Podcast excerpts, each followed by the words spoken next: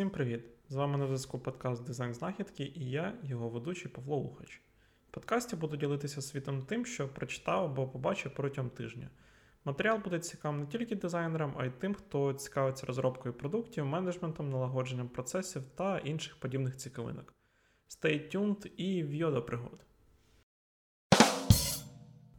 А відкриває цей хіт парад стаття від Наталії Сандер, яка розповідає про способи покращення своїх хардскілів в дизайні. Ділиться тим, що їй не вистачає творчого пориву, де вона б могла вільно думати та пробувати різні речі, іноді навіть без кінцевої мети. Зловив себе на думці, що ми, як дизайнери, дуже часто затиснуті в рамках дизайн-систем, правил або якихось гайдлайнів. І інколи не вистачає таких сесій, де можна вільно спробувати щось кардинально нове в своїх інтерфейсах.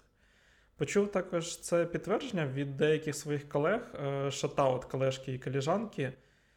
Автор більш е, глибше підійшла до теми, як би їй це утнути. Вона знайшла, якщо не помиляюсь, 6 ресурсів з челенджами для дизайнерів та UX-райтерів. І серед цих челенджів є такий е, челендж, як Daily UI, який став дуже популярним свого часу. Але його також дуже там розкритикували. Також зустрічаються такі абстрактні методи, як читати ресерчі на сайті Nielsen Norman Group, е, дивитися, як інші взаємодіють з різними продуктами, та більш краще грузнути в психології, в людській психології. Що ідеально підійшло для авторки, це Daily UI Challenge та п'ятничний двогодинний челендж. Другий це вона дає статтю на 17 вправ, які дають при прийомі на роботу. і вона якраз за рахунок цього челенджу намагається за дві години придумати рішення, якийсь концепт на одну з вправ. І на останок рекомендації від авторки вона майже впевнена, що роблячи маленький, але крихітний крок щодня, через деякий час досягається гігантських результатів. Наступна знахідка на сьогодні це 5 питань, з якими дизайнери стикаються на роботі а також як знайти спосіб жонглювати між роботою та пристрастю до дизайну. Авторку часто запитують, як ти все це робиш? І вона розуміє, що простої відповіді немає, тож вона розділила це на 5 найпоширеніших проблем, які виникають на дизайн шляху. Це така рефлексія креативної директорки з 12-річним досвідом в дизайні. Перше питання, і найбільш, мабуть, популярне це як знайти час на все. Найпоширенішою проблемою, яку вона бачить в дизайнерів, є те, що ми легко перевантажуємося. Часто ми можемо робити дуже складні речі швидко, а іноді прості речі займають вічність. Поширена помилкова думка, що творчість не означає планування. Авторка намагається приборкати цей хаос і планує кожну годину на тиждень наперед. Але чи дотримується вона цього графіку? Ні. Але це дуже допомагає рухатись в якомусь напрямку, е, чим хаотичному. Друге питання це чому ми це робимо. Авторка згадує цю популярну абревіатуру OKR, яка вчиться ставити цілі вимірювані і прогнозовані. Про OKR я згадував в попередніх випусках і давав шаблон в наушення. Напишіть мені десь в соцмережах, чи почали використовуватись цим для особистих цілей, чи, можливо, і так до цього вже користувались. Дуже страх, як цікаво, дізнатися, як це працює у вас. І думка в цьому питанні в тому, що потрібно ставити собі цілі, а не просто думати, що ви хочете бути крутим спеціалістом, наприклад. Третє питання: що подумають люди? Як це проявляється? Для багатьох це страх показати свою роботу та показати себе. Ми всі знаємо, як важко завершити своє портфоліо. Тож спробуйте починати з малого. Одна річ, яка спрацювала для авторки, це взяти на себе зобов'язання щотижня публікувати щось на своїй сторінці в Інстаграм.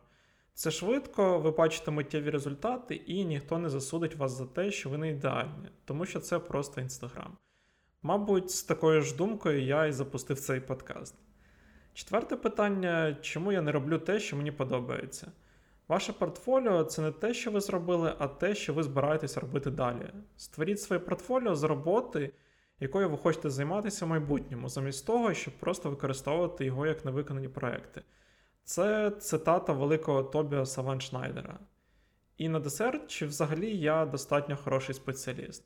В статті згадувалось про синдром самозванця як про те, що заважає нам як професіоналу. Але як щодо нас, як людей? Коли хтось вирішує працювати з нами, вони наймають експерта-дизайнера, але вони також наймають нас як людей, яка стоїть за конкретною роботою. Наступна знахідка більш практичного характеру. Це стаття про дружбу відступів між собою. У цій знахідці авторка розповідає, як пояснити розміщення елементів і відстані між ними. Якщо грамотно працювати з відступами в макетах, можна досягнути того, що користувачам легше буде споживати контент, створювати ієрархію інформації, створювати хорошу консистентність в продукті та просто виглядати краще. Наступне, що наводить, це різницю в 4 і 8 піксельній сітці. І чому 4-піксельна сітка більше рулить. Відмінність якраз 4-піксельної е, сітки в тому, що вона додає більше розмірів для відступів.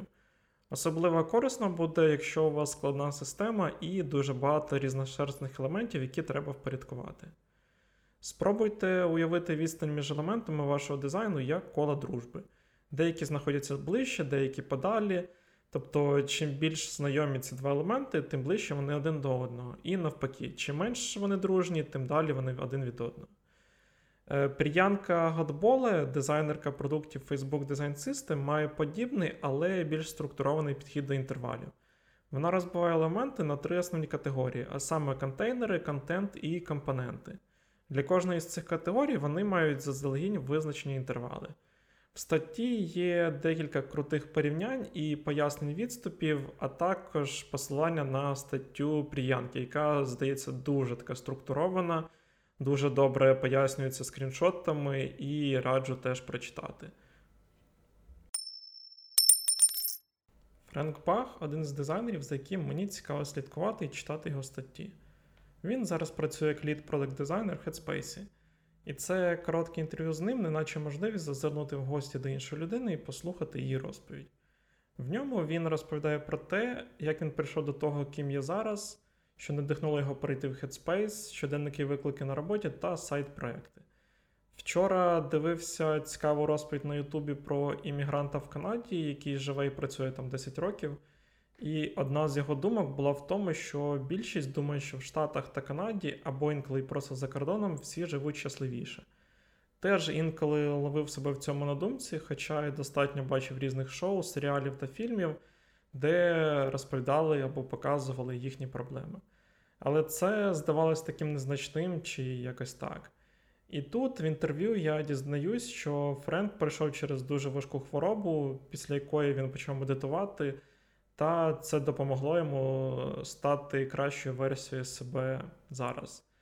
Так, е, він свого часу і потрапив в Headspace, де вся культура присякнута медитаціями та ментальному здоров'ю загалом. Наступне, що цікаво прочитав, це робота над сайт-проектами. Зазвичай людям важко працювати над ще чимось додатковим, крім основної своєї роботи.